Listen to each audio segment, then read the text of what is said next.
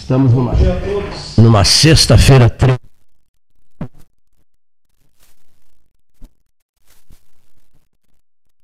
No período de chuvas, as pessoas estão indo para a rua. As pessoas estão com a sensação de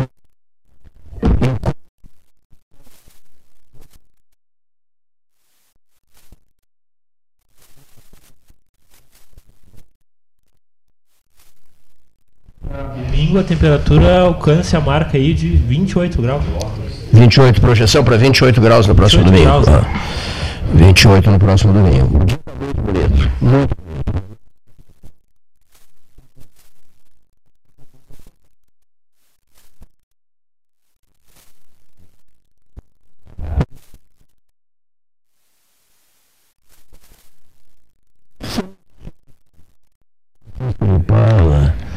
Puxa vida. Falamos né? bastante no programa aqui de São Francisco, seguidamente. Hum.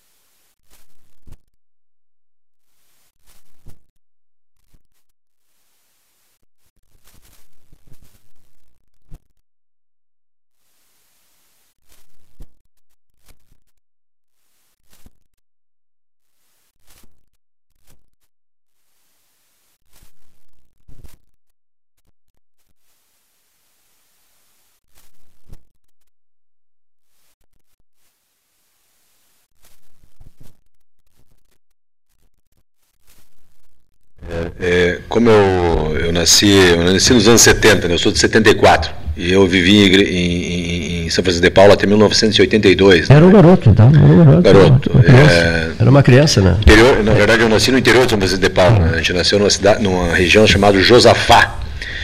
E naquela época tudo estrada de chão, hoje nós temos a Rota do Sol que corta ali, quem vai pra, pela Aratinga, né? Sim, sim. E aquela região, como muitas outras, sofreu muitas é, dissidências de outros municípios. Ali, dali nasceu Itati, Três Forquilhas, né, saíram dali. Aqui também. E, e, os municípios de São Francisco de Paula era, era, um dos, juntamente com, com, com é, Santo Antônio da Patrulha, um dos maiores, com maior extensão de área de terra, né, é, foi um dos primeiros, inclusive.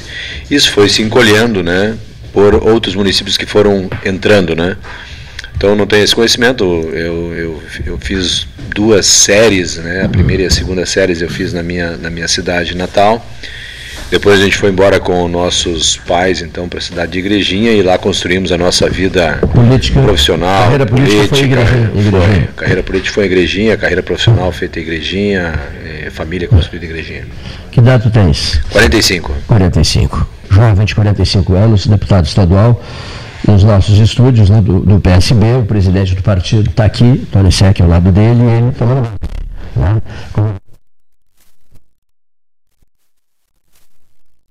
Bem engraçado.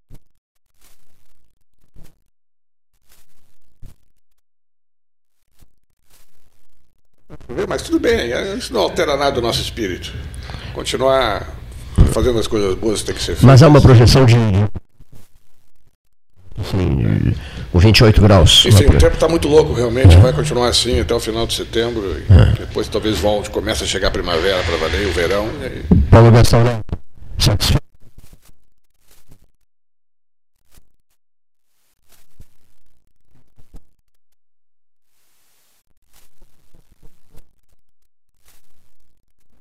Acho que fica, fica bem. Eu gosto do fim de semana com tempo bom, né?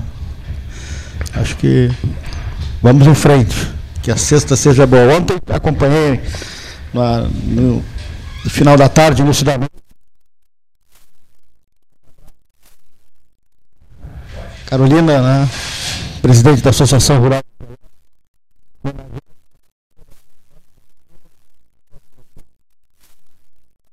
Concorrendo.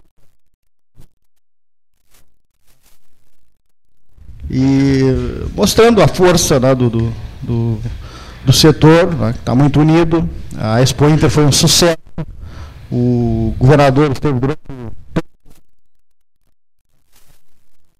a ministra também, a Tereza Cristina. Eu acho que a, a nossa expofeira vai na mesma linha. Uma série de, de eventos paralelos, sobretudo na área da educação, a presença do reitor da Universidade Federal, lá do Pedro Alau, porque pelo menos sete semanas acadêmicas dos cursos de agrárias estarão durante o período e na aproximação do público. Então, esse evento que é promovido pela X3 da Quênia, né, nossa amiga Quênia, que é da área de comunicação, ele congrega o setor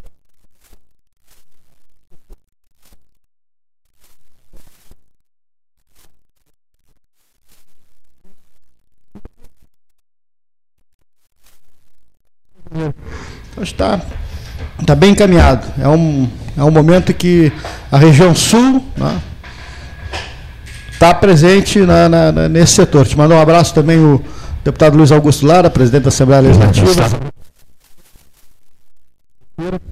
E é, é depois da, da, da, Expo Inter, a mais importante feira do interior. Né? A gente teve oportunidade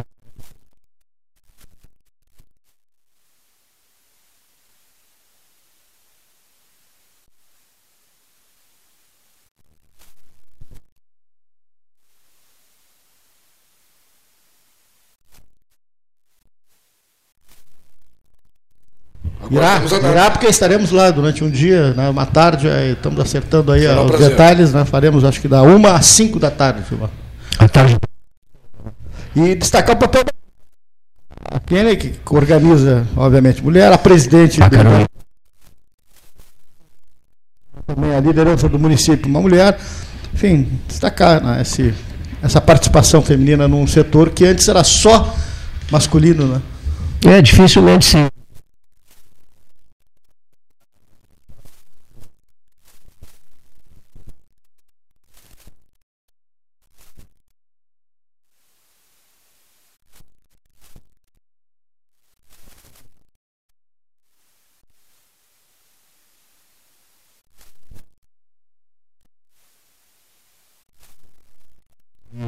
e que depois se consagraria como político de primeira grandeza.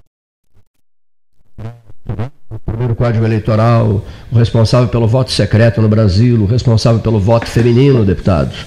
Né? Ao lado de Bruno de Mendonça Lima, que junto com o Assis Brasil preparou o primeiro código né? Fundador do PSB. E fundador, claro, é. olha aí, rapaz. Primeiro código, o código eleitoral do país, olha aqui.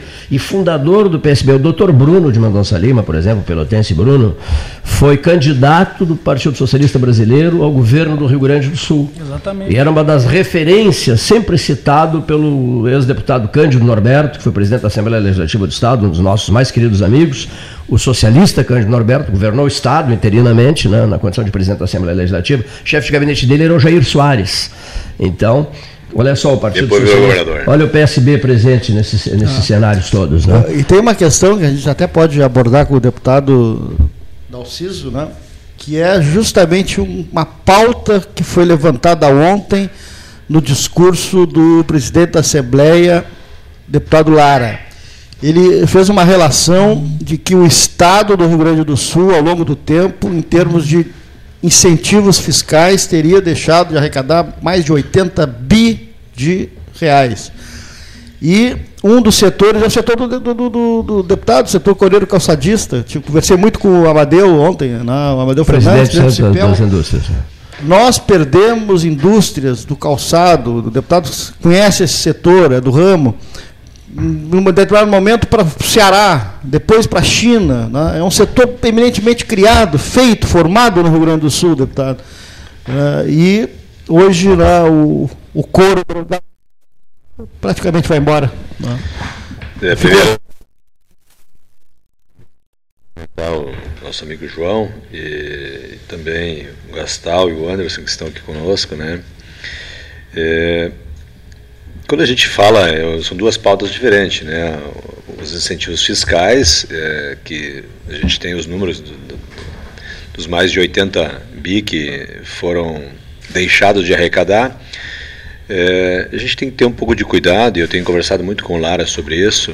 Primeiro que nós não deixamos de arrecadar porque queríamos, né? O incentivo fiscal, ele precisa ser tratado. Hoje nós vivemos num problema da guerra fiscal, e isso ela não é surreal. Ela existe, né? ela é um fato, ela é uma realidade. A empresa, eu vou aqui é, apenas imaginar uma empresa aqui em Pelotas, de um determinado produto, ela tem concorrência. E por vezes a concorrência dela está no outro lado do rio, ali do, divide os dois estados aqui, ou Mapituba ou, ou Uruguai, tanto faz. E se ali no lado lá do rio ela tem uma igual, um ambiente que propicia ela de fazer um produto por 10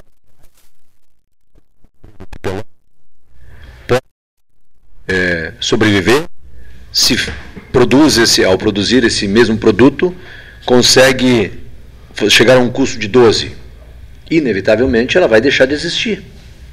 O Estado do Rio Grande do Sul, no momento em que entrou, tenho dito por aí que ela, ele sempre foi reativo, nunca foi ativo, ele nunca fez movimentos para fazer, cuidar das suas cadeias produtivas, concedeu um incentivo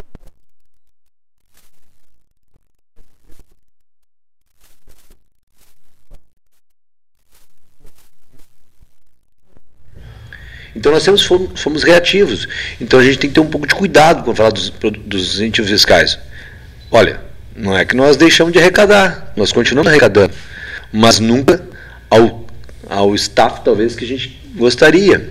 Mas, olha, pra, é aquele negócio, às vezes tem que os anéis para ficar os dedos. E isso foi concedido. Lamentável. E o setor correndo calçadista, pô, eu venho do ramo. Fui para a igrejinha com 9 anos de idade. Minha primeira formação foi tecnólogo em calçado, ainda em uma época em que podia ter isso lá pelo Centro Tecnológico, de Novo Hamburgo. Posteriormente, a gente, ainda nos anos 90, buscamos que, entendíamos que nós não gostaríamos de ficar trabalhando nas indústrias, gostaríamos de ter a nossa própria indústria. Começamos então, fundamos a nossa empresa em 93. Passei pelo setor do futebol antes um pouquinho, me arrisquei nos campos, né? mas meu pai, aí depois tive o problema de ver e acabei. Ah, como jogador? É, é e aí acabei é, ficando lá é, na condição é, da indústria. Né? Inicialmente, claro, nós começamos como representação comercial em São Paulo um tempo, depois voltei para cá, fui para o Uruguai, abrindo mercado e depois, mais é, especificamente a partir de 95, né, na região de Igrejinha, já ali, já industrializando, já também além do escritório de representação, já produzindo aí componente para calçado, que era palmilha, e depois em 2000 nós começamos a fazer o calçado propriamente dito. Mas o setor coreano calçadista ela não tem não inicia ali há mais de 100 anos atrás, os primeiros Schumachers, que são ali uma área, uma região é, alemães, né, os Schumachers, os fazedores de sapato, vieram para a região de é, São Leopoldo, há mais de 100 anos atrás. E nos anos 90 e nos anos, final do meados dos anos 80 até meados dos anos 90, nós tínhamos o maior cluster de calçados femininos do mundo. Não é do Brasil, é do mundo. O Rio Grande do Sul ele não ensinou apenas as regiões ao redor de fazer. Os brasileiros se inspiravam no Rio Grande do Sul e outras regiões, daí São Paulo, enfim, Minas, todos que vieram. E por óbvio, os asiáticos. Em 95, quando veio o dragão chinês, e daí foi meu primeiro ano de produção calçadista, e que talvez eu dizia, aí, tia, todo mundo saindo, começando um negócio, bom, mas a gente aprende muito nas dificuldades. E eu não tenho dúvida que eu aprendi muito com a dificuldade. Claro que é, foi muito difícil, é, e tem sido muito difícil. Perdemos muito. O Rio Grande do Sul deixou fazer com que essa indústria maravilhosa, que aí aqui eu faço um desafio, se aqueles que ainda não visitaram uma fábrica de calçado vão dentro para ver, um pavilhão de mil metros quadrados vai ter 300, 400 pessoas trabalhando. Isso não é só um cluster calçadista, mas é uma fábrica achar, e aí eu vou falar com a propriedade de ser um empresário da área do setor coreiro calçadista. Você vai visitar o setor moveleiro, o setor vinícola, o setor. Você não vai achar isso. Não vai achar porque o calçado tem isso nele que é da síntese de fazer o produto. Ele é manual, é o manuseio. Ele precisa uma grande inserção de mão de obra para poder fazer. Isso você não vai achar em nenhum outro, e que é um desafio aqui. Se as pessoas estão nos ouvindo, tem um produto que me traga, um produto que faça com tanta, tanta capacidade de geração de emprego. Mas o Rio Grande do Sul não olhou para isso e, lamentavelmente, os últimos 30 anos tem muito feito muito mal para ele, para ele próprio, o Rio Grande do Sul. Um Estado que gasta 74% do que arrecada com folha de pagamento não pode falar em desenvolvimento econômico. Isso não é de hoje. Foram incentivando quem não gera renda. E eu não tenho nada aqui contra o servidor público, não é isso. Né? O servidor público é dele. Agora, o Parlamento Gaúcho, nos últimos 40 anos, só fez mal para ele mesmo. Para ele mesmo, no Estado do Rio Grande do Sul gerando subterfúgios daqui, subterfúgio de lá. O cara vai embora com 50 anos de idade. Ganhou loteria. Se ele viver até os 80, tem 30 anos.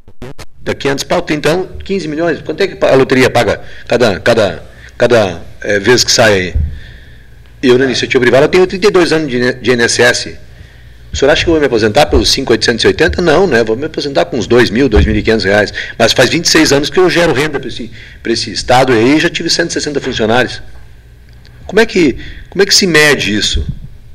Quem paga o poder. Não existe dinheiro público, existe dinheiro privado que vira público. Todo o dinheiro ele é privado. E se aplica lá uma, uma, uma, uma alíquota gerado a partir de uma lei, uma norma é, é, é, ou municipal, ou estadual ou federal, para esse dinheiro virar público. E com esse dinheiro que se paga o poder público. A, a educação, a segurança, a, a saúde, ele é pago com esse dinheiro. Tchê, mas daí eu, eu, eu não consigo entender essa matemática. Nós não incentivamos quem gera renda e emprego e queremos é, incentivar quem não gera, eu, essa, essa matemática está errado. O Rio Grande do Sul passou anos fazendo isso e nós precisamos olhar para dentro de nós. Os incentivos fiscais eles são fundamentais para manter esse equilíbrio. Claro que eu, é, aí eu vou falar como parlamentar, creio e acredito que só uma reforma tributária resolve todas essas concessões. Agora, eu continuo sonhando que ela possa acontecer dentro de um parâmetro, de um tempo é, seguro, talvez, sei lá, nos próximos 10 anos que a gente possa acontecer, acontecer isso. Mas até lá, o Estado do Rio Grande do Sul ainda vai sofrer muito. Não se iludam, não vai acontecer de grandes mudanças amanhã ou depois. Isso aqui é coisa para 20 anos. Talvez os próximos quatro governadores vão passar. Imagina tu tá gastando lá R$ 7,40 em cada 10. Eu sei que tem uma padaria em casa, eu tenho seu supermercado. Imagina que cada 10 que é no teu caixa tu precisa de R$ 7,40 para pagar para teus funcionários. Como é que você vai pagar os seus insumos? Isso acontece no Rio Grande do Sul. Mas vai ter que baixar. Isso vai baixar para quanto? 50%, mas isso vai demorar. Isso é um negócio, né? Então nós temos que continuar incentivando para aumentar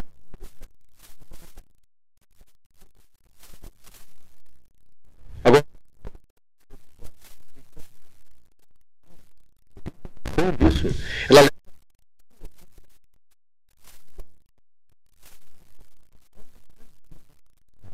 é. Ela não volta mais. Alguém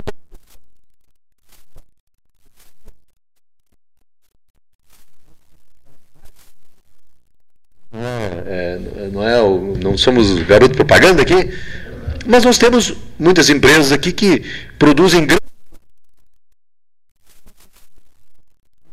tempo da sua produção, o resto lá em cima, e produzia tudo aqui. São genuínos. Foram iniciados. Montina. Se nós vamos poder falar de marca aqui, eu vou falar com o senhor Pode falou falar.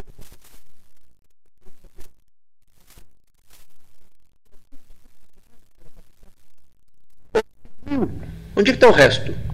Está na Bahia? Está no Ceará? Você fala, por que que foi para lá? Eu fui para lá porque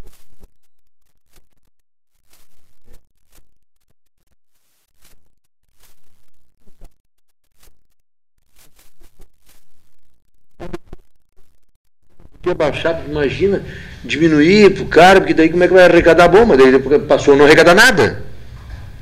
É um negócio meio contra, assim. E aí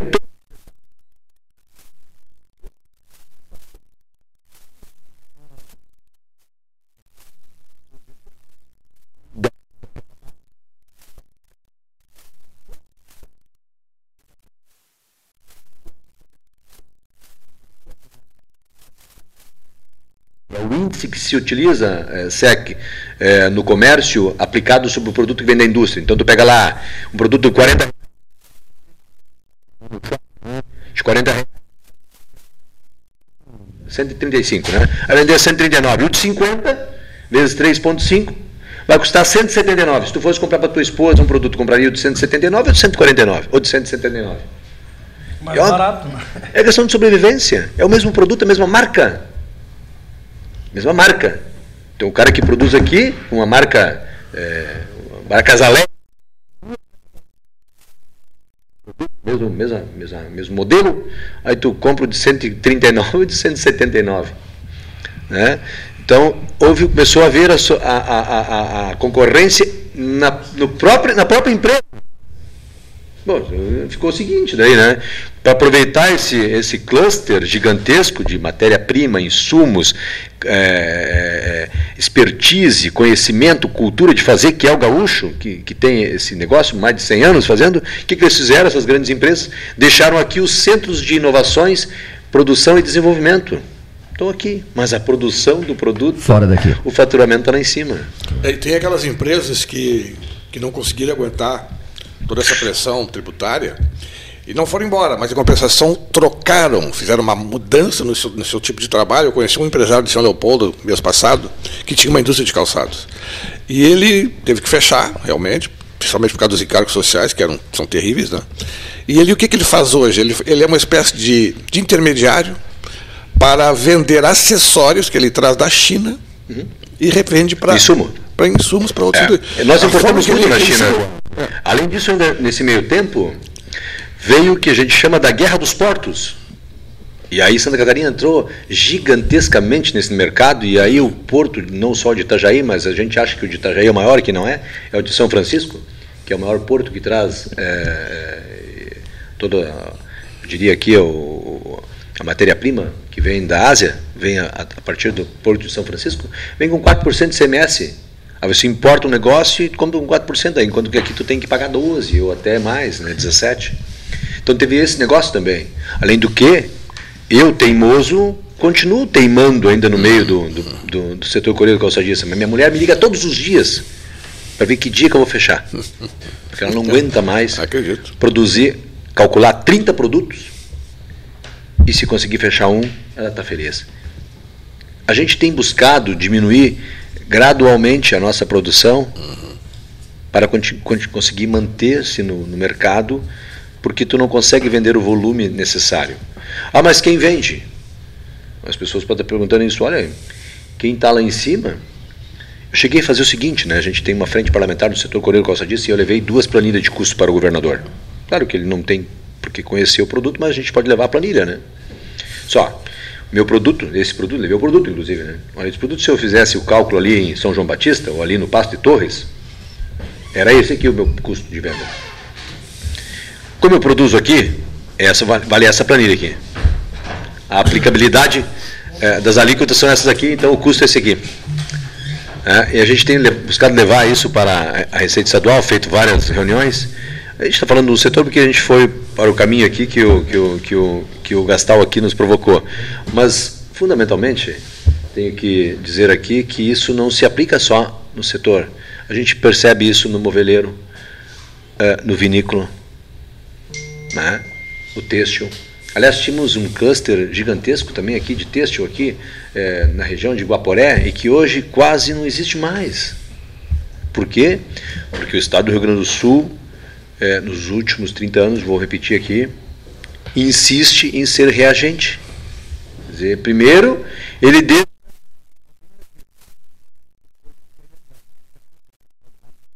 É, se for o que aconteceu. Então isso existe, lamentavelmente, uma, uma, uma, uma, cultura que não é não começou a estar errada ontem, né? Isso vem já de algum tempo e a gente tem acompanhado isso, mas o nosso mandato tem buscado é,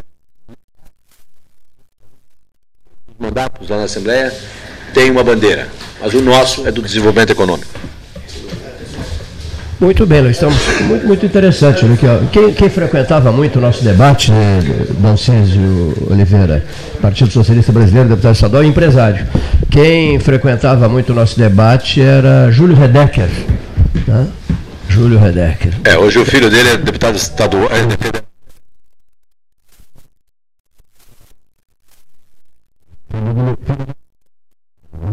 Júlio foi deputado federal. Eu, eu, eu, tinha iniciado a minha empresa na época e o Júlio estava visitando a cidade de Igrejinha e, e a gente tinha uma empresa de palmilha, lenda de calçado junto, e eu fornecia uma grande empresa, lá hoje é a Usaflex, naquela época era Palmers, e eu tenho isso na imagem, assim, ele entrando na fábrica, Sim. É, ele era deputado já naquela ocasião, 90 e, deve ter sido 98 aquilo, eu imagino, por ali. E ele entrando é, adentro com um vereador, que eu não me recordo quem é que era na época, da cidade de Igrejinha, eu ainda não era vereador, meu primeiro mandato passou a partir de 2001.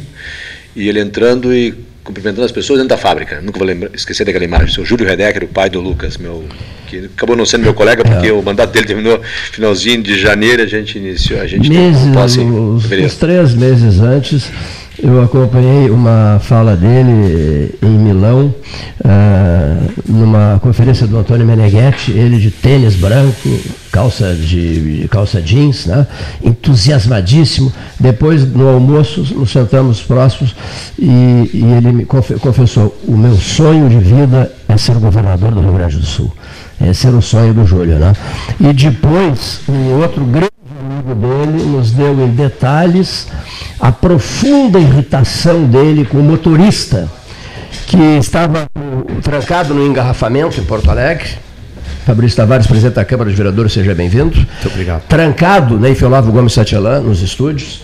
E, e, o motorista não conseguia sair de um engarrafamento. Ele precisava chegar ao Salgado Filho, voar para São Paulo, de São Paulo para Washington, e tinha um encontro com a Nancy Pelosi, que era presidente da Câmara dos Estados Unidos, Câmara dos Deputados dos Estados Unidos.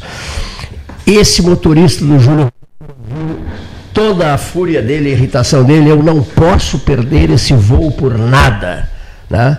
Porque era a escala de São Paulo para Washington, né? E aí o esse, voo que deu o voo no qual ele deu. morreu.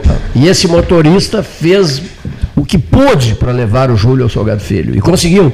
Depois ele contou para amigos nossos em detalhes. Um desses amigos nossos é o, é o, o presidente do Centro das Indústrias, que era íntimo amigo do Júlio, né? Presidente do Centro das Indústrias de Pelotas, o Amadeu Pedrosa Fernandes. Fernandes. Isso, isso mesmo. E, outro homem ligado a Novo Hamburgo. O, o Cleito, né? e é difícil a gente dizer assim, né, se isso acontecesse, se aquilo, né? Mas uma, uma, coisa é fato, né? O Redecker vinha naquele momento, em, nas sucessivas eleições, sempre aumentando expressivamente a sua votação. É verdade. Falando. Naquele momento, uma nova liderança e com certeza, diante daquele contexto, poderia ter chance sim de, de ser governador do estado. Viram?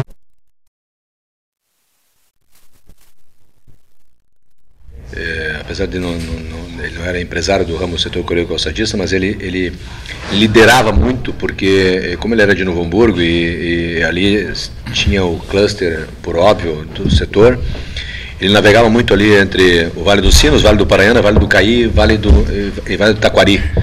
E ali nós temos um, uma, uma, uma, uma, um aglomerado eleitoral ali, imagino que mais de um milhão de, de eleitores, ele tinha assim uma, uma liderança muito grande ali. E aí um estado que naquela ocasião aí tinha um pouco mais de 7 milhões de eleitores, né? Claro. Uma, ele tinha, não tinha dúvida, não tenho dúvida que ele poderia ir muito além daquilo que ele estava deputado federal naquela ocasião. Mas enfim, quis o destino que nos privasse deste. É verdade. Deste o motorista tem.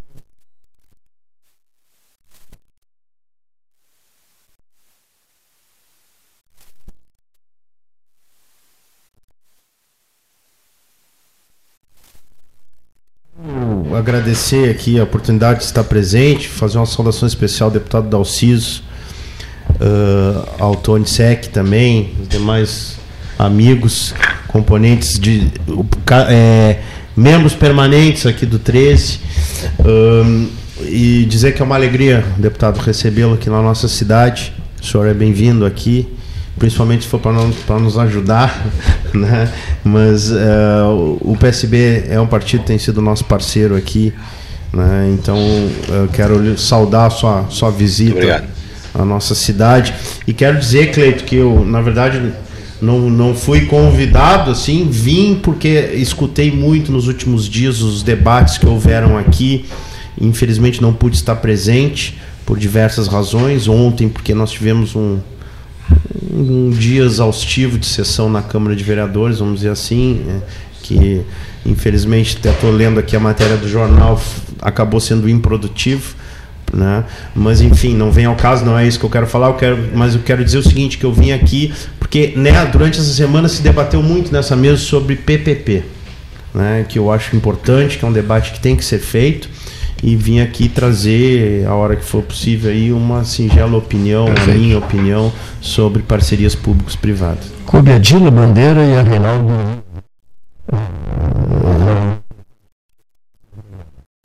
Mas não adianta, né? É assim, ó, é lamentável, né? Esse projeto é um projeto que entrou, o governo apresentou ano passado, nós não conseguimos votar ano passado.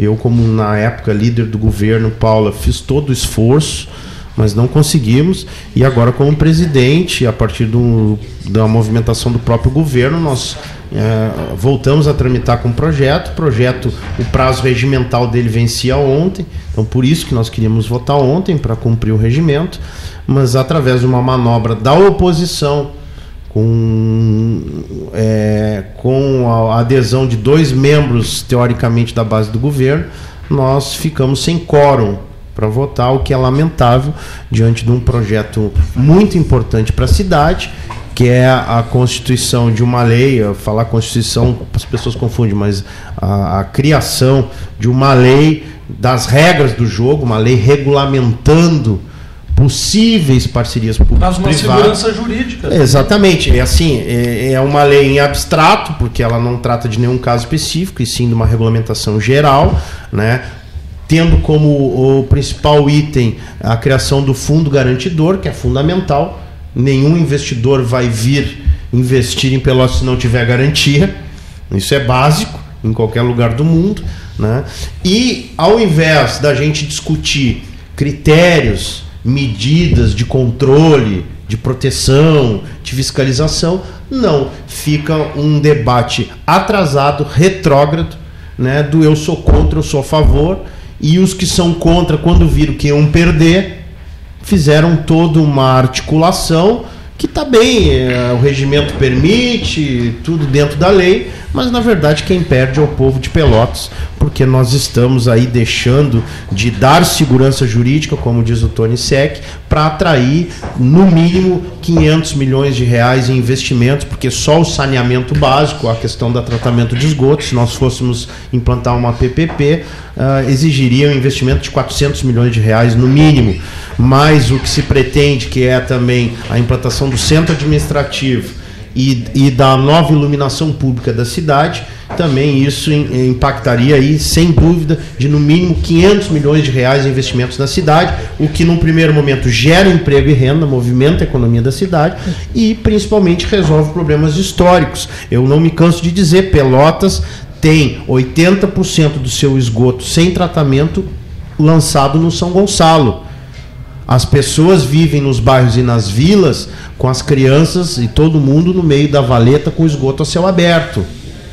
Né? E o pior, nós estamos prestes a inaugurar a principal obra dos últimos anos na cidade, que vai garantir água, abastecimento de água potável de qualidade para as futuras gerações, captadas no São Gonçalo. Ou seja, num lado nós vamos, estamos despejando diariamente 80% do esgoto sem tratamento. Do outro, nós vamos captar água para tratar e distribuir para a população. Então é uma incoerência e é um problema histórico da cidade e eu para mim tenho que esse é o maior problema que nós temos, né? Até os ambientalistas, professor Neif, o senhor que já foi secretário do meio ambiente, que é biólogo, professor, né? Tá bem, o pessoal fica cuidando de uma árvore nativa, disso ou daquilo, tá muito bem, acho que tem que cuidar, desmatamento, áreas de preservação. Só que o principal problema da cidade, do, do ponto de vista ambiental, que no meu modo de ver é esse, ninguém fala.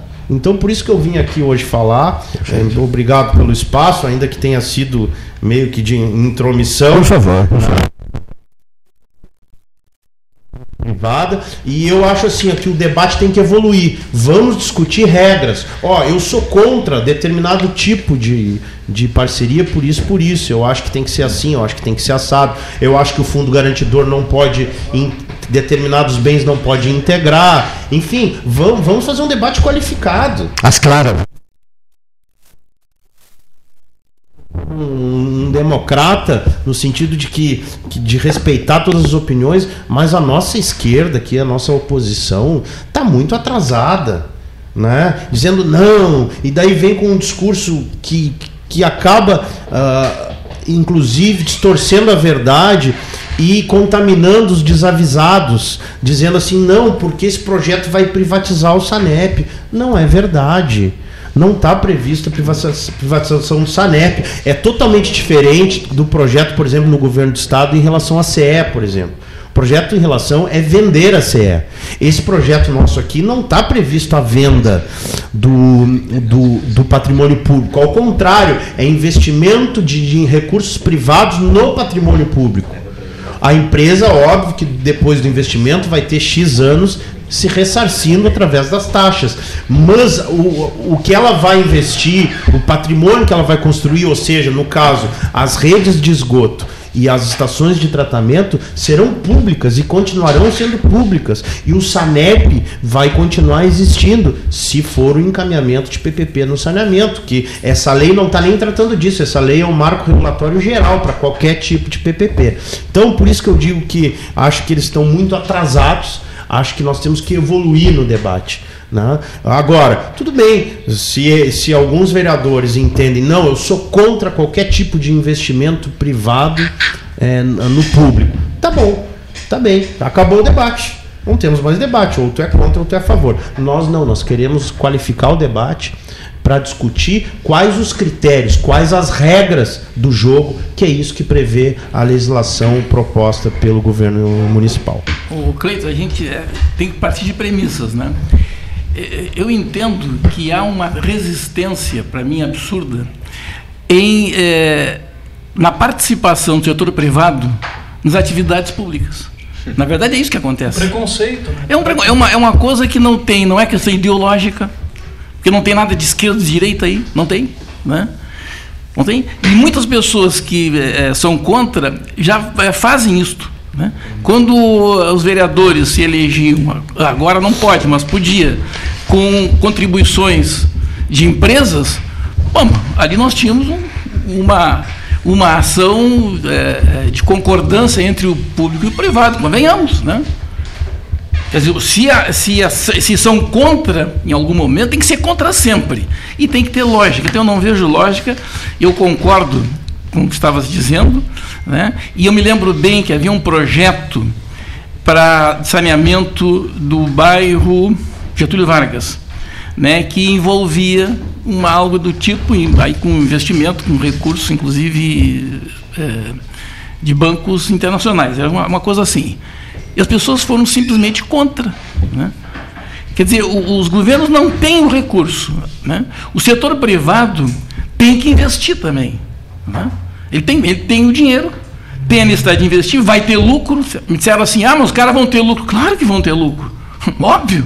né? Vão ter risco também. Então, então não vai comprar nada no bar da esquina porque o comerciante ali vai ter lucro. Mas claro que ele tem que ter lucro. né? Quem não tem lucro é o governo. Né? O governo não tem lucro. As autarquias ainda podem ter um lucro e investir, reinvestir, que é diferente, né? Bom, então é, essa, essa luta ela foi ideologizada de uma forma absurda. Não há ideologia de esquerda e direita nessa questão. Não há.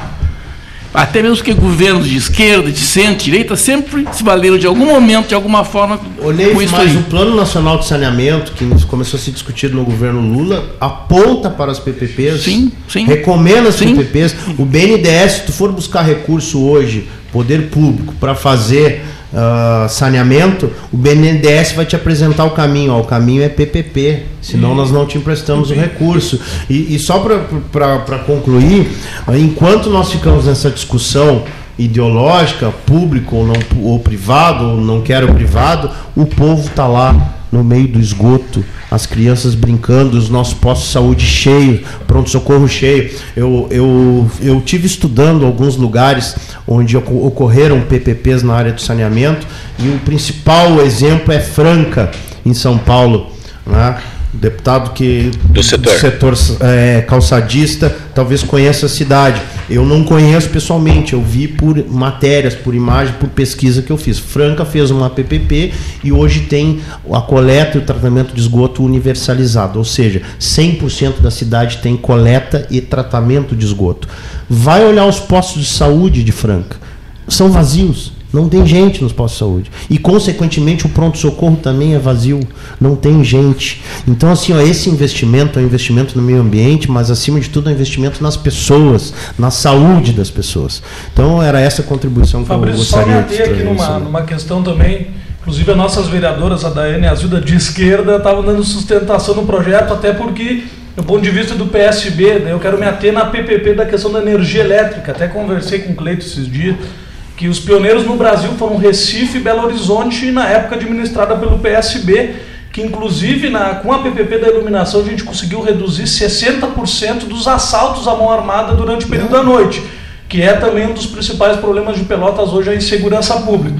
Então também eh, eu acho que é muito ficar trancado nessa questão de preconceito por ser oposição ao governo, mas isso é um, eh, isso vai além da administração da Paula. Isso Mas isso é a vai- esquerda o Tony, que eu disse aqui respeito, e é justamente o que eu estava tentando dizer, a nossa esquerda tem que evoluir, acho que o, o PSB é um bom exemplo disso.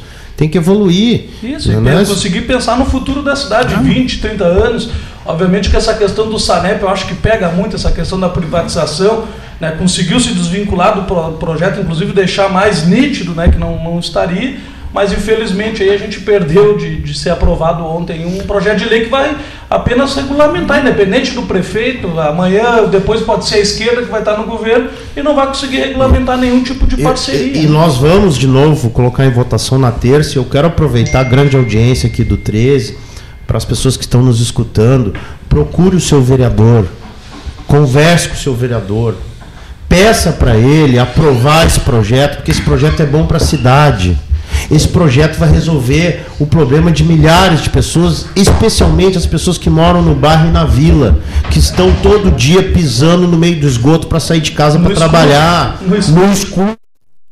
Né? Então, gente, pelo amor de Deus, vamos deixar o, o, o embate político ideológico para um segundo plano e vamos focar na solução dos problemas. As pessoas não aguentam mais. É, é, não, não vê melhoria, todo dia sair de casa e a situação não muda. Então é um apelo que eu faço aqui, o, o- a- através dessa audiência grande que tem 13 horas, né, aqui com o apoio do, do Tony, quero agradecer o apoio especialmente da vereadora Zilda e da vereadora Daiane, que estão com a gente, que entenderam a importância do projeto. Lamentavelmente, ah, não é a mesma posição do vereador Antônio Pérez, né, que desde o início tem se colocado sistematicamente na oposição contra o governo. Isso é lamentável, mas a gente entende. Todos os partidos têm esse tipo de problema. Pois é, Só, só uma coisa, eu, eu, eu, eu tenho insistido nisso. As pessoas não sabem fazer oposição. Parece que a oposição é o seguinte, eu sou contra qualquer coisa que a situação esteja fazendo. Mas não se pode ignorar que ah, o executivo, a eleição do executivo, né, é, é, remete para determinado ou determinado dos partidos alinhados. O legislativo não. O legislativo são várias tendências ideológicas. Então o, o vereador ele está falando por um segmento de pessoas que, muito, que são muitas vezes as atingidas pela inexistência de projeto desse tipo. Então ele não pode falar por ele. Ele que vai, ele tem, se ele tem voto lá na vila, então ele vai lá na vila, reúne o pessoal e diz, olha aqui, ó, o projeto é assim, assim, tem que contar a verdade. Se esse projeto for aprovado, nós vamos ter esgoto aqui, nós vamos ter isso e vocês vão ter que cobrar. né? E eu vou ajudar vocês a cobrar. né? Vocês acham que eu devo ser contra ou a favor? Ele não tem que eh, tomar uma atitude eh, contra por ser contra.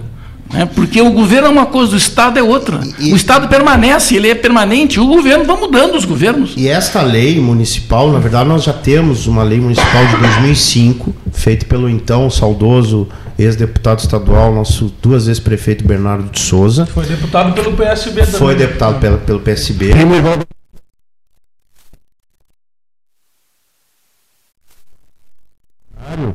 que ele fez, nós somos acho que a segunda cidade do país a É uma ter coisa uma de legislação família isso, né? municipal. Né? Quando não existia nem a legislação federal.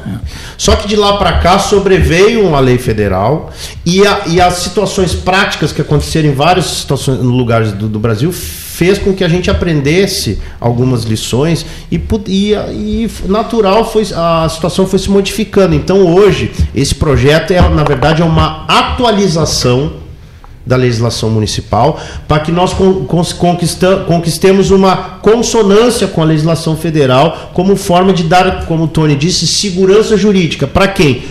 Para o município, para as pessoas, né? E para o empresário, daí até gostaria de ouvir o deputado Dalciso, que, que é empresário, tem origem no ramo empresarial. Né? É óbvio que o empresário, para poder vir realmente investir, ainda mais no setor público, precisa de segurança jurídica, precisa de garantia. Né? Ninguém faz um investimento de, no caso do nosso saneamento, que ah, os cálculos dizem que nós necessitamos de 400 milhões de reais para resolver. Ninguém investe 400 milhões de reais sem ter garantia, sem ter segurança jurídica. Primeiro, Fabrício, é, te saudar aqui. É uma alegria também poder conhecer o presidente da Câmara aqui de, de Pelotas. Eu estive hoje de manhã lá na, na casa falando com os nossos vereadores. Também o nosso amigo que chegou aí, o Neif, né, que é primo irmão aí do nosso saudoso eh, Bernardo Souza. Uma alegria poder estar aqui conversando com todos. Quando a gente ouve aí o Fabrício e também o Neif, a gente viaja em vários acontecimentos que já passaram. Como a gente tem a origem lá da, do, do município e a gente também teve muitos debates lá na Câmara. Eu fui presidente da Câmara três vezes na minha cidade. E por questões, quando a gente fala da oposição, as pessoas elas se colocam lá, eu me lembro assim dos meus colegas vereadores, eles iam na tribuna e diziam, olha, a gente decidiu que nós vamos ser oposição. Né? Bom, é um que o cara pode falar, não tem problema, né? Todo mundo pode falar. Agora, o problema é a coisa de fato, como aí disse o Neif, que realmente é, a gente precisa é, tirar o que, que tem é, de proveito para tal. Quando o cara se coloca o assunto que ele é realmente de grande impacto para a sua comunidade, no caso o vereador, a comunidade mais local, e aí isso eu vou usar um termo aqui do nosso ex-governador, se espraia para todos os, os cantos daquela redondeza da sua cidade, isso precisa ser olhado com muito mais responsabilidade, até porque essa pessoa que está falando isso certamente tem família, se não tem filhos ainda vai ter, tudo aquilo que nós fizemos hoje, ela pode ter um impacto dentro de um, de um, de um determinado momento mais imediatista, mas ele, tu pressupõe que aquilo ali precisa ser visto daqui a 10, 20 anos, todos nós que estamos no meio público, na política, efetivamente, precisamos olhar tudo aquilo que nós é, alocamos para o poder público com o olhar futurista, porque nós temos uma responsabilidade e temos muito grande em relação a isso.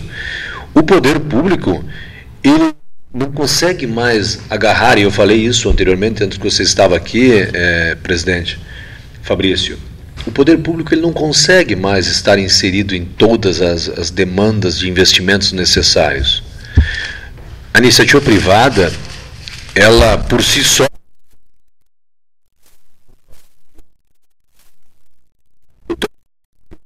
problema, né? E eu não vou aqui ficar discutindo o sexo dos anjos aqui, me perdoe, né, pela, pelo termo. Não vou ficar discutindo aqui a questão ideológica dessa daquele outro e nem a questão esquerda-direita, essa polarização, isso não, não, não, não, dialogam dentro do, meu, dentro do meu mandato. Mas eu tenho buscado é, falar sempre das coisas que podem contribuir com a sociedade, seja no município ou seja no, seja no Estado. As PPPs, assim, eu não conheço o projeto aqui com o qual vocês estavam discutindo, e ontem, hoje de manhã, eu ouvi lá na Câmara sobre essa questão uhum. é, da, da, da pessoal ter deixado o ambiente para cair o quórum, é. né? Que é uma manobra que acontece é, em... Ela acontece.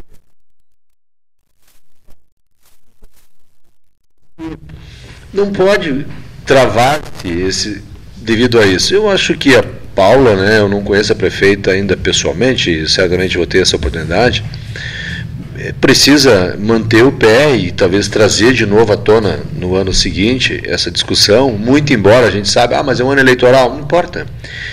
E aí aqui eu preciso fazer um parênteses para o que o Neif falou. Não precisamos separar governo de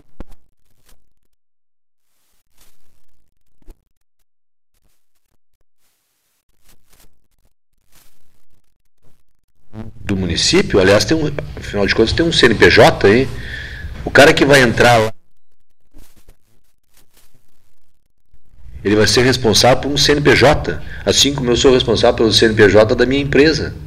Né? Nós também estamos falando de uma pessoa jurídica chamada município de Pelotas.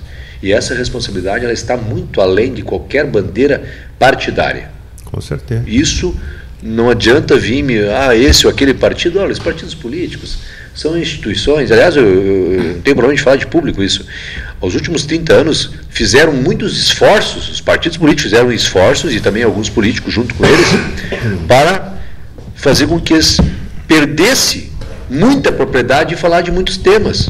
Deixaram de ter o espaço que já tinham, mas por achar que podem tratar assuntos que são de Estado, são de município, são da União, dentro de um contexto de governo. E isso realmente é lamentável e eu lamento profundamente.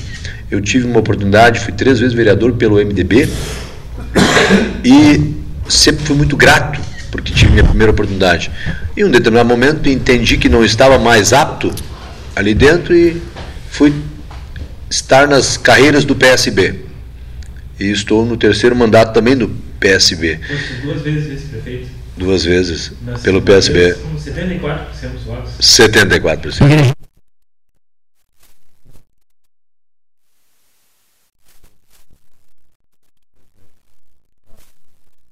É, fomos bem acolhidos no município, apesar de, de o município ali é uma região é, é, culturalmente desenvolvida por alemães, né? Eu venho de uma família que é uma mixigenação, né? O pai era, a mãe era alemã, o pai do meu pai, no caso meu avô paterno, ele era é, espanhol e aí a minha mãe é de uma família de italianos e também alemães. Então é uma mistura, né?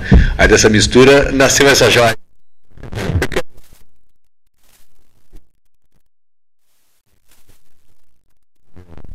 Colé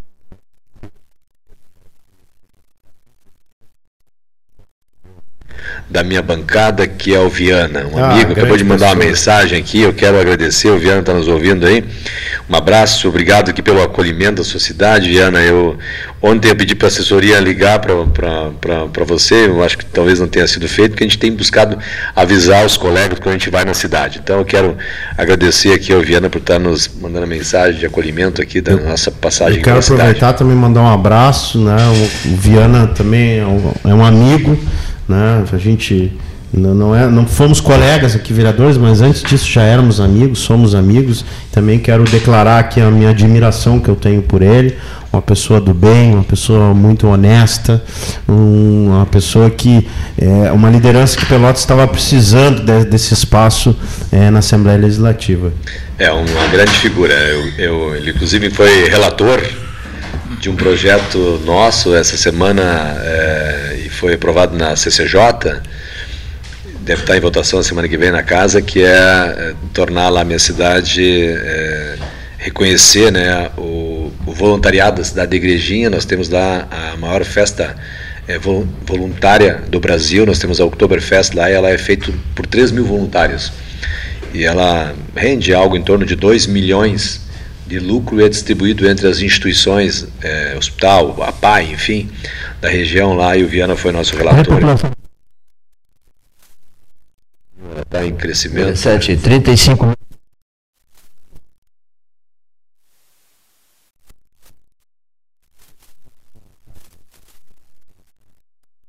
nacional, né, um público muito grande. São 3 mil pessoas que se unem para fazer uma grande festa. Né? É, a, é a comemoração da cultura germânica alemã. Né? Então já vou, já vou aproveitar a ocasião, Cleito, dizer aqui, talvez até cometa uma, uma inconfidência, mas agora azar. Agora no dia foi. 5 de dezembro é o Dia Internacional do Voluntariado. Nós estamos aí num- num- numa caminhada junto com parceiros voluntários, que é um braço social da Associação Comercial de Pelotas. Dona Maria? Dona Maria Helena, exatamente. Nós estamos é, mobilizados aí para fazer um abraço simbólico à cidade, que acho que será no entorno da praça. Vai depender do número de voluntários que nós vamos conseguir, mas acho que conseguiremos, né, para comemorar o Dia Internacional do Voluntariado, dia Daqui a pouco- 5.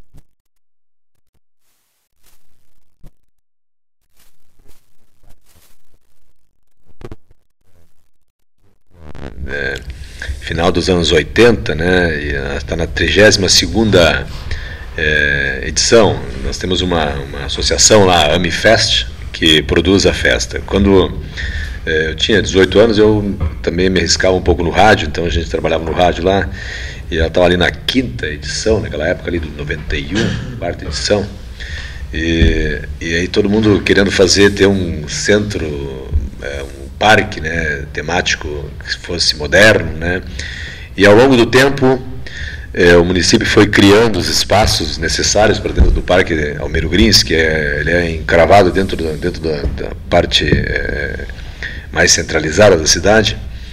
E nós temos um parque lá gigantesco, né, com uma infraestrutura magnífica. A gente tem andado muito pelo Rio Grande do Sul, mas pouquíssimos são os lugares que têm uma infraestrutura com todo aquele, com todo aquela, aquele apego né, para receber essa grande festa. Então, ela realmente a gente tem a capacidade de receber lá algo em mesmo tempo, algo em torno de 40, 45 mil pessoas ao mesmo tempo dentro do parque, com a capacidade da pessoa entrar às 10 da manhã e sair às, às 10 da manhã de um dia e sair às 6 da manhã. Táxi, né? Ou de. Ela vai sair.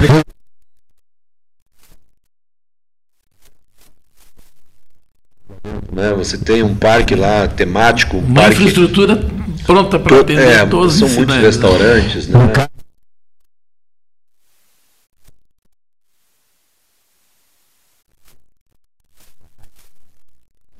com, com a, ainda a Heineken comprou recentemente é, o grupo Skincariol, né? Mas nós temos a Heineken lá e eu sempre brinco lá como diretor, né? E eu digo para ele, olha, eu gosto muito desse dessa bebida verde aí, mas eu prefiro uma bebida verde quente.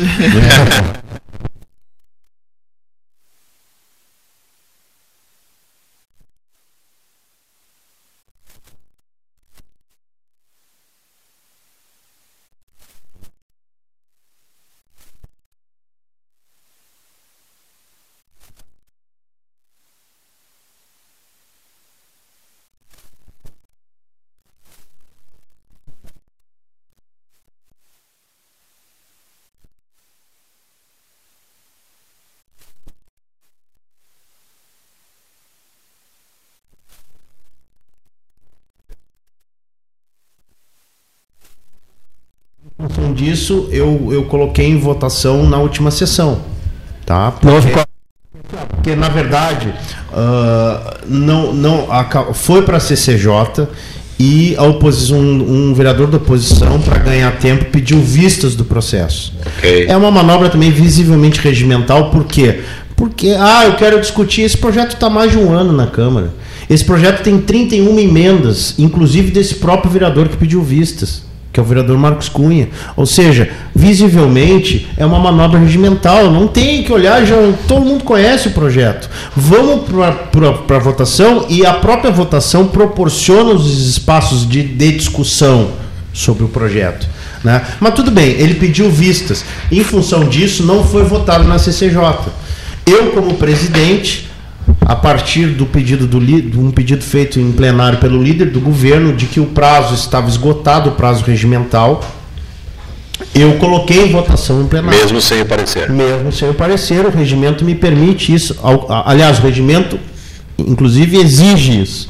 né? Ao cumprir o regimento e colocar em votação, a oposição se esvaziou o plenário para retirar o quórum, que é de, no mínimo, nós somos 21 vereadores, no mínimo 11 vereadores para iniciar a votação.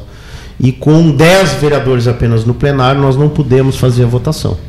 Por isso não foi a votação na última sessão, mas irá na próxima, a não ser que eles consigam fazer, eh, sigam fazendo esse expediente de esvaziar o plenário.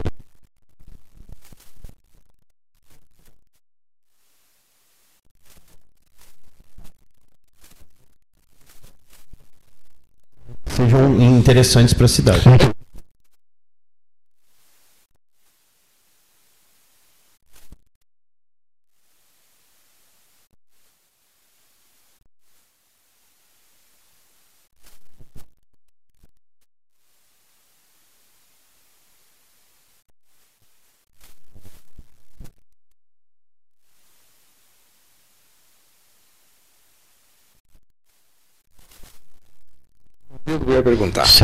Mas eu preciso me, me- me manifestar, porque talvez seja o único não político dedicado à política aqui dentro. O Neif, apesar de hoje não estar exercendo nenhum cargo dentro do, só dentro do partido, mas já tra- trabalhou bastante.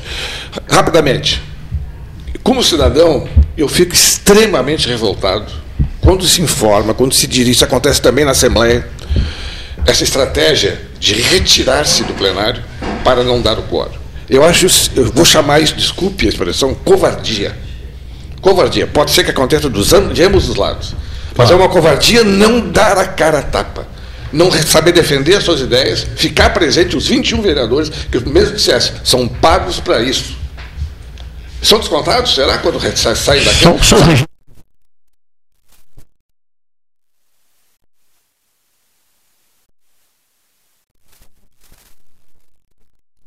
vereador não vai na sessão, ele é descontado, tá? Se eu não me engano, acho que é cada sessão não ida é um desconto de 700 reais no seu salário, tá? Agora, nesse caso, eles estavam na sessão, deram presença e depois na votação se retiraram. Então, eu na verdade vou confessar Essa é a ordem que dia, eu, né? eu tô, eu tenho que dar uma, uma lida e, e vou dar hoje ainda ou segunda-feira ou fim de semana no regimento para ver se o regimento prevê essa situação de mesmo eles estando tendo confirmado presença se se retirarem na hora da votação se eles se devem sofrer o desconto ou não É, eu- se o eu- regimento prevê eu vou seguir o regimento mas eu não tenho essa resposta agora para te dar. É, eu- eu quero fazer uma né? pergunta A- e- a- e o aliás, a resposta é o aqui- seguinte: se não tivessem ido, seriam sim descontados. A pergunta não pode ser feita.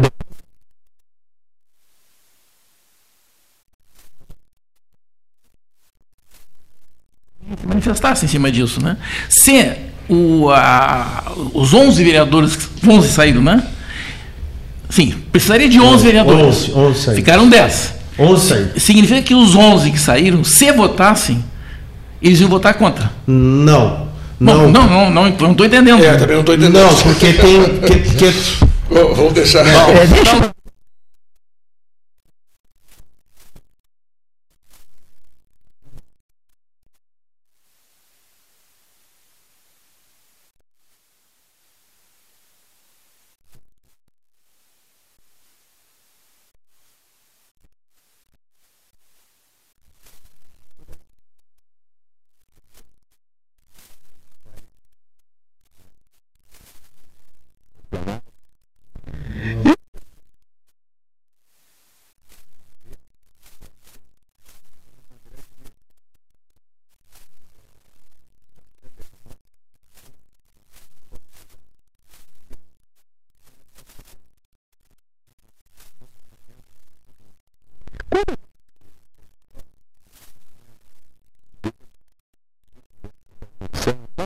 no, no, no Congresso, eh, o meu partido tem se colocado de forma eh, na oposição na do governo. Eu, como bom brasileiro e como empresário, eh, indiferentemente de quem seja o meu presidente da República, eu vou falar do meu presidente da República. Afinal de contas, ele é presidente do meu país. E eu sou daqueles que eh, continuo acreditando num país que quanto melhor, mais importante torna o meu país. Quanto melhor ir esse governo, melhor vai estar meu país. Então eu vou dividir governo de país, da União. E o nosso país, nos últimos eh, anos, aí, eu vou, eu vou me arriscar a falar aqui, nos últimos seis anos, tem passado por enormes dificuldades econômicas. E eu não vou aqui dizer que foi por culpa deste ou daquele governo. O país tem passado por dificuldade. Este governo que aí está, eu rogo que possa buscar eh, caminhos, que possa recon... que possa voltar seja dos eh, investidores nacionais e especialmente dos investidores internacionais para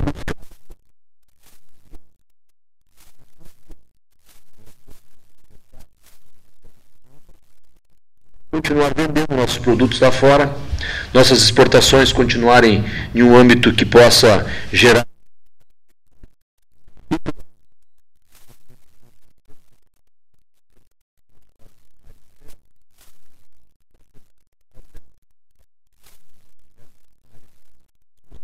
maior arrecadação.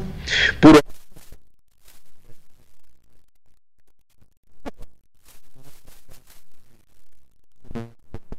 nós vamos continuar tendo problemas internos que vão continuar por muito tempo e todo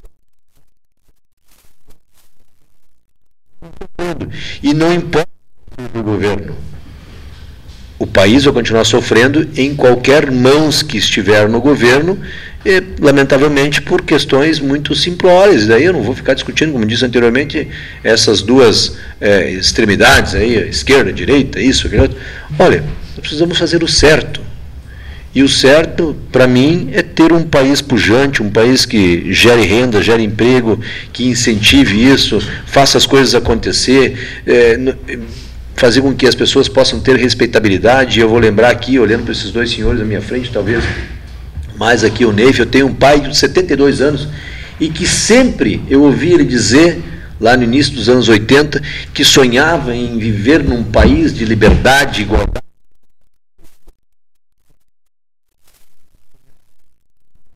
A resposta que eu tenho é não. Naquela época eu tinha 8, 9 anos de idade.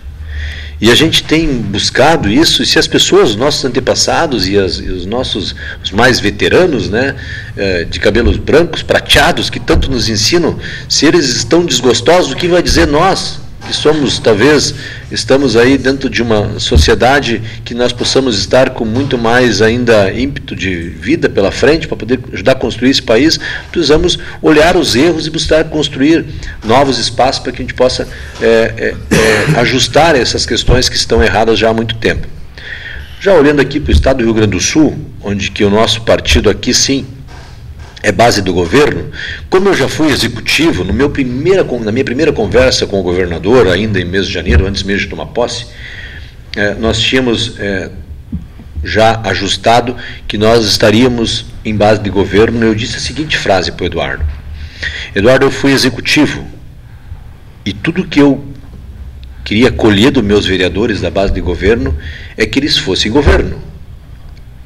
Esta recíproca se eu agora troquei de lado e agora eu sou parlamento e tu executivo, no momento em que nós decidimos ser governo, eu vou ser governo. Muito embora eu gostaria muito de poder discutir com o governo todas as ações para que em algum momento se eu não concordar com algum parágrafo, algum artigo ou algo que esteja em desacordo com aquilo que eu penso, pense, eu possa manifestar-me e buscar aqui democraticamente solucionar dentro do campo da conversa. Aliás, eu quero deixar aqui, é, muito bem dito isso, por mais que nós tenhamos todos os meios de comunicação, eu ainda entendo que a mais antiga e mais primitiva das formas da, do diálogo e do, da comunicação é a fala entre duas pessoas. Não valer, é, daqui para frente nós podemos ter é, homens e mulheres mudas, é, o pai e a mãe, a primeira coisa que eles buscam ensinar é a criança falar. Então, que as pessoas possam manter essa prática, essa tradição, esse negócio que vem de milenar, de poder falar. Qual é o problema de falar pessoalmente com as pessoas? Então, acho que o diálogo.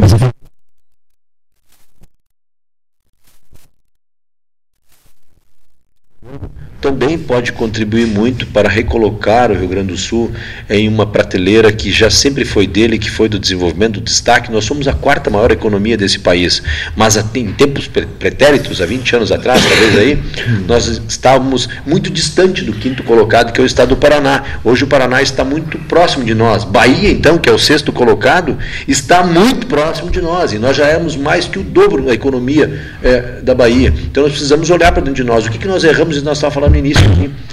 Nós condicionamos enquanto Estado aqui, ó, não, nós somos o Estado do Rio Grande do Sul, propulsor da economia, sim, mas mandamos todo mundo embora estão lá na Bahia.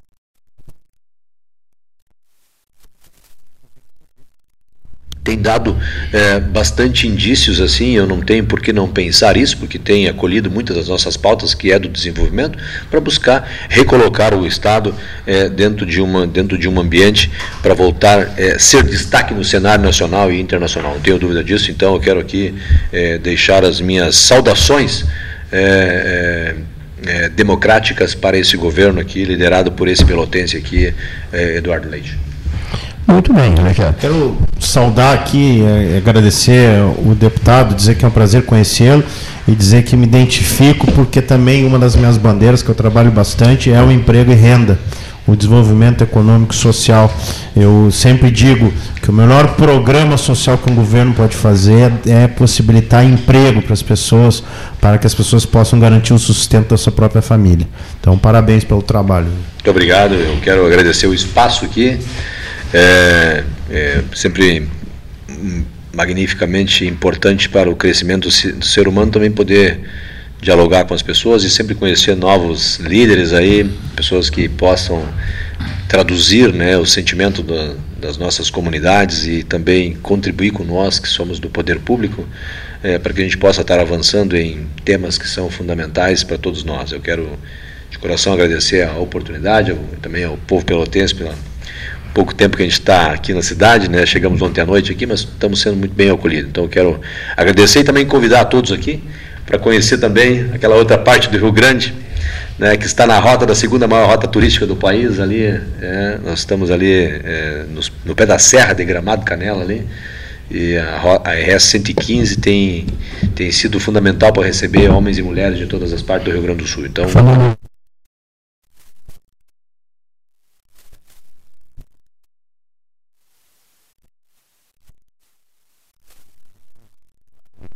19 em 1993. Então eu uso- sempre usei isso. Minha, minha, a, minha, a minha via de acesso sempre foi pela 116, aqui a rota, e vou via Chuí, entro aqui pelo Chuí, aí vou pela rota ali é, é, é, até São Carlos, normalmente entro por Maldonado, eu vou por San José, até Punta del Este, que é onde. Dá para é- entrar por, por José Inácio ali, que vai Isso, isso aí.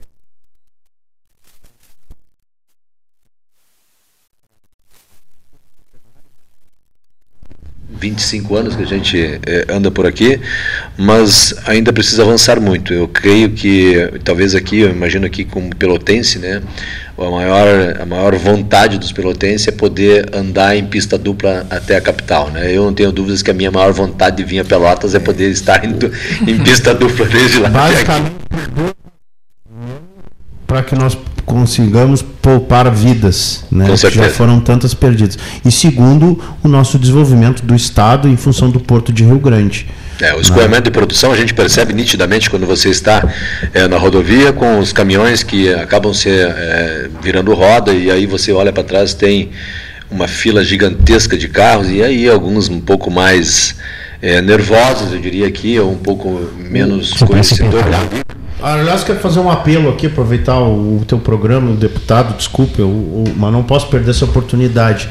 Com essa história aí que algumas lideranças vêm levantando nos últimos tempos, um- uma solução mirabolante num porto na, no litoral norte do estado. Nós queremos dizer assim, isso nos revolta um pouco aqui, porque porque a nossa região tradicionalmente é desfavorecida por vários fatores que não vêm ao caso nesse momento, né? Mas nós temos aqui o Porto de Rio Grande, que é o segundo maior porto do, do, do país, que é fundamental para o desenvolvimento do estado do Rio Grande do Sul. O que, que nós precisamos? Terminar a duplicação da BR-116 e também desenvolver a ferrovia para que as cargas cheguem num- com um custo menor até o porto ah, de Rio Grande. Claro, tem outras brigas, eu mesmo estou engajado na briga pela redução dos pedágios, que é o pedágio mais caro do Brasil, é aqui da nossa região, enfim.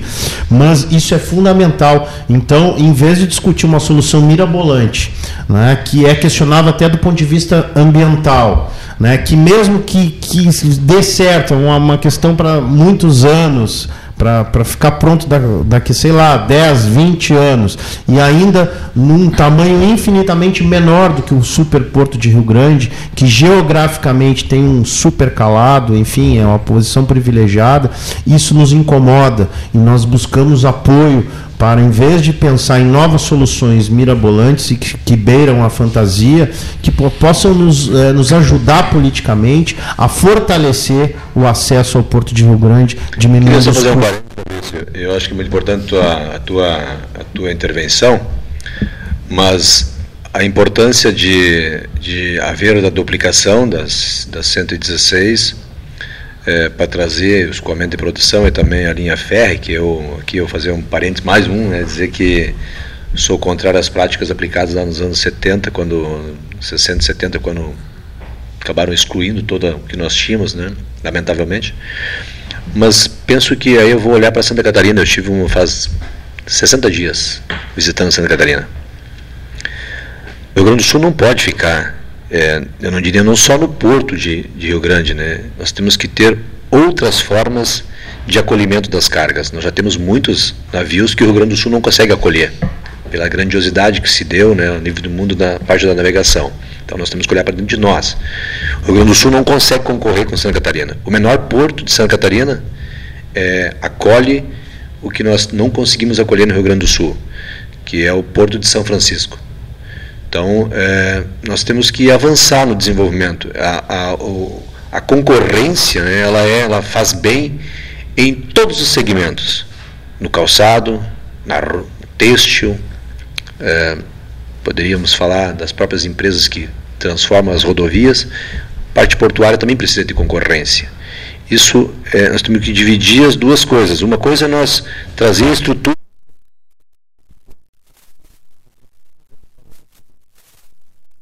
Ainda é muito grande. Exatamente. Então é tu tem que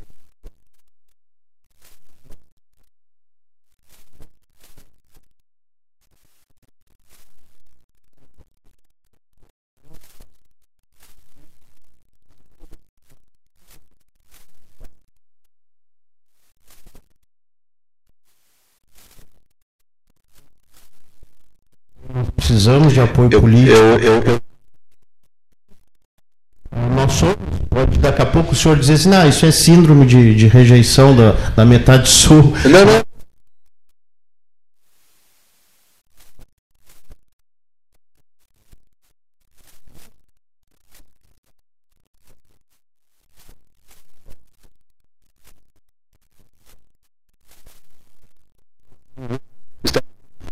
Agora temos um certo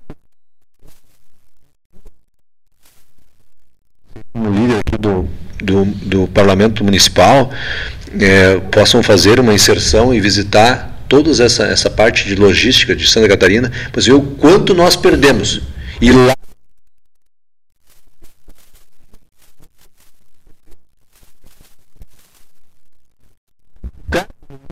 para o Uruguai.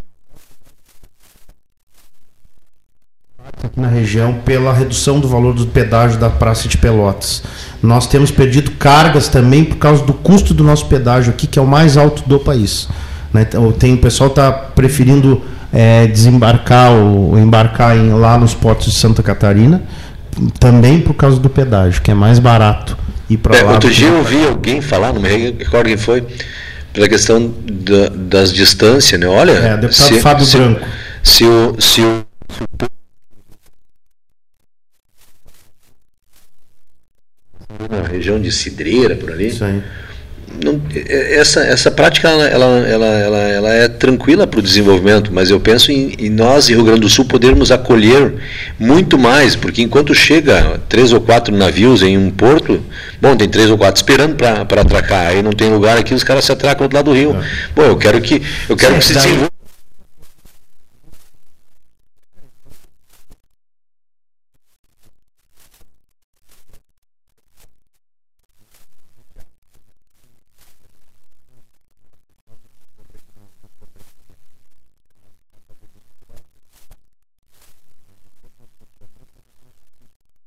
Vai aumentar o quê?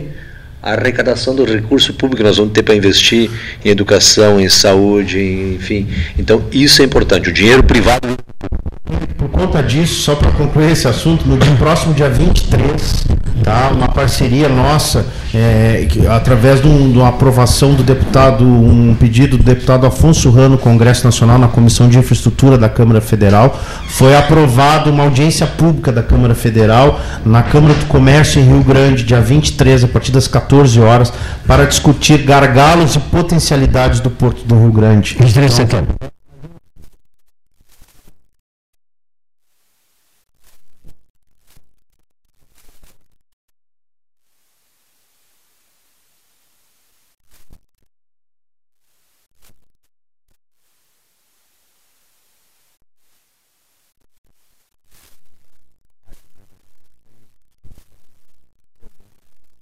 esse já há muitos anos essa eu diria esse canal aqui de ligação até Uruguai. Então, e por ter morado lá, eu, eu não me não me não fico longe do Uruguai, mais ou menos duas, três vezes por ano eu acabo voltando lá, tenho um carinho muito grande pela região de Maldonado, especialmente Punta del Este. Olha,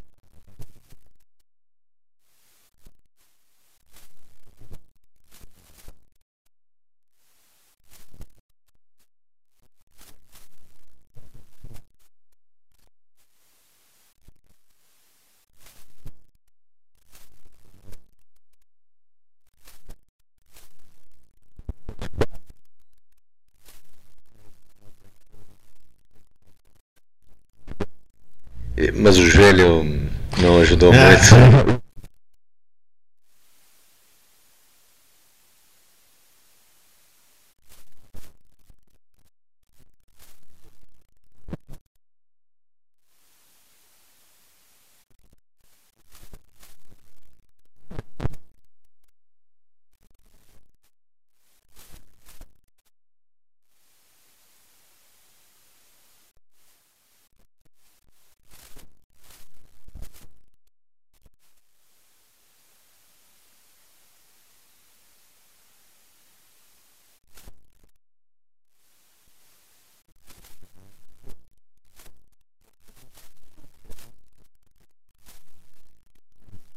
É, 89, né?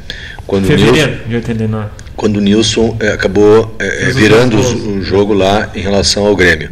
E eu tenho, eu, eu sou, eu, por ter morado em São Paulo, eu virei São Paulino, então eu sou gremista de coração.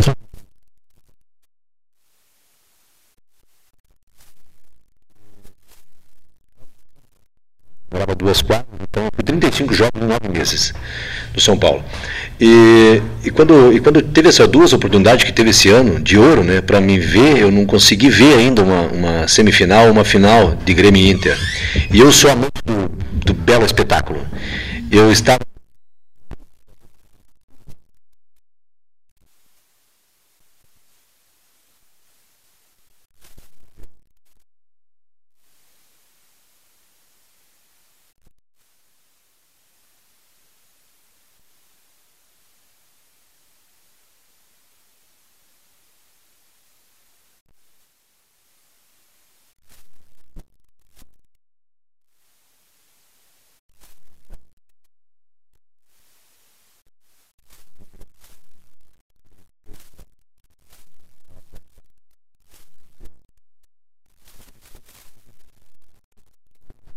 outra prateleira do futebol eh, nacional. Eh, apesar de ser gremista, eh, eu sempre tive a razão acima de todas as minhas falas e não falaria isso em nenhum momento diferentemente aqui do Internacional. Eu acho que o Internacional tem todas as, eh, as normativas e também o bom futebol para ganhar a Copa do Brasil.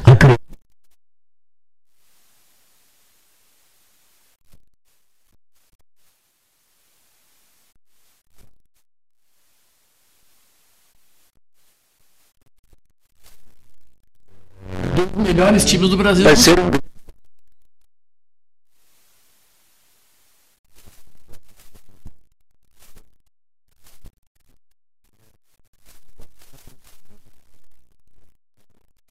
o time do, do Flamengo. Mas isso tudo é um momento e também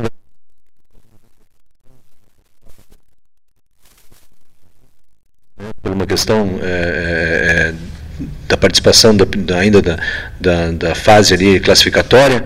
Então isso também vai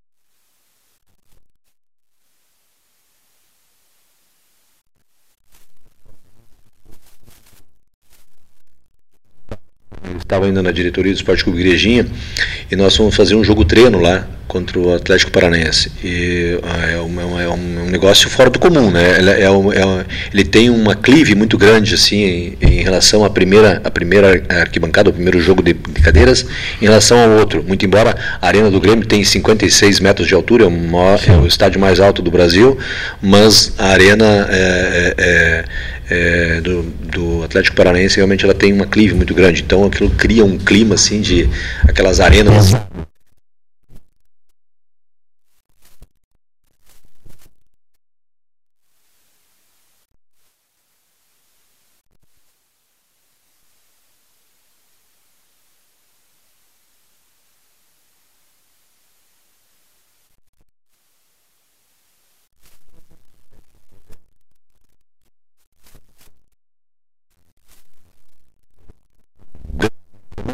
Tenho certeza que o presidente vai colocar a votação na próxima terça-feira, ela vai ter sucesso. Deixa eu só, só.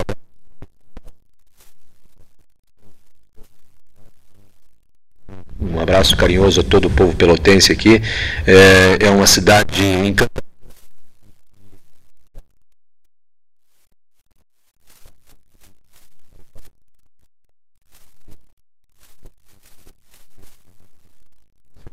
destaque nacional e internacional, não tenho dúvida disso.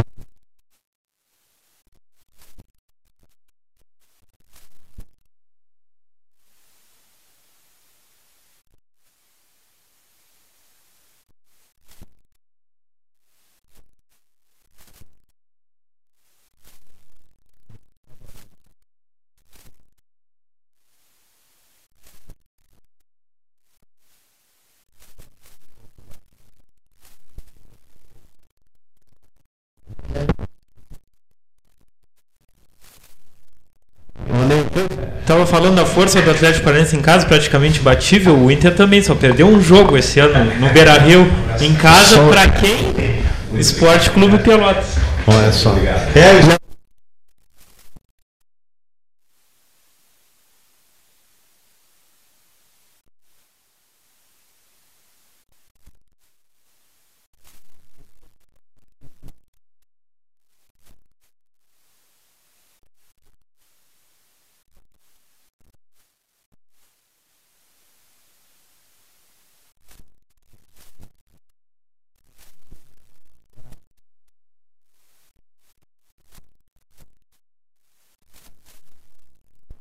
número se de... sair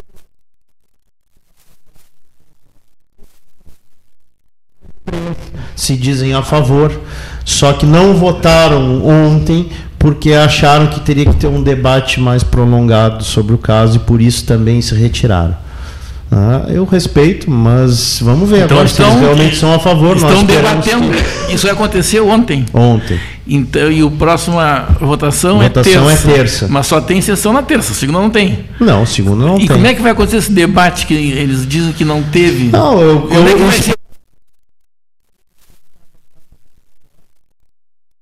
estudado em casa no fim de semana para tomar. Tema para casa. Exatamente. Espero que tenha acontecido isso. Bom, então fica, fica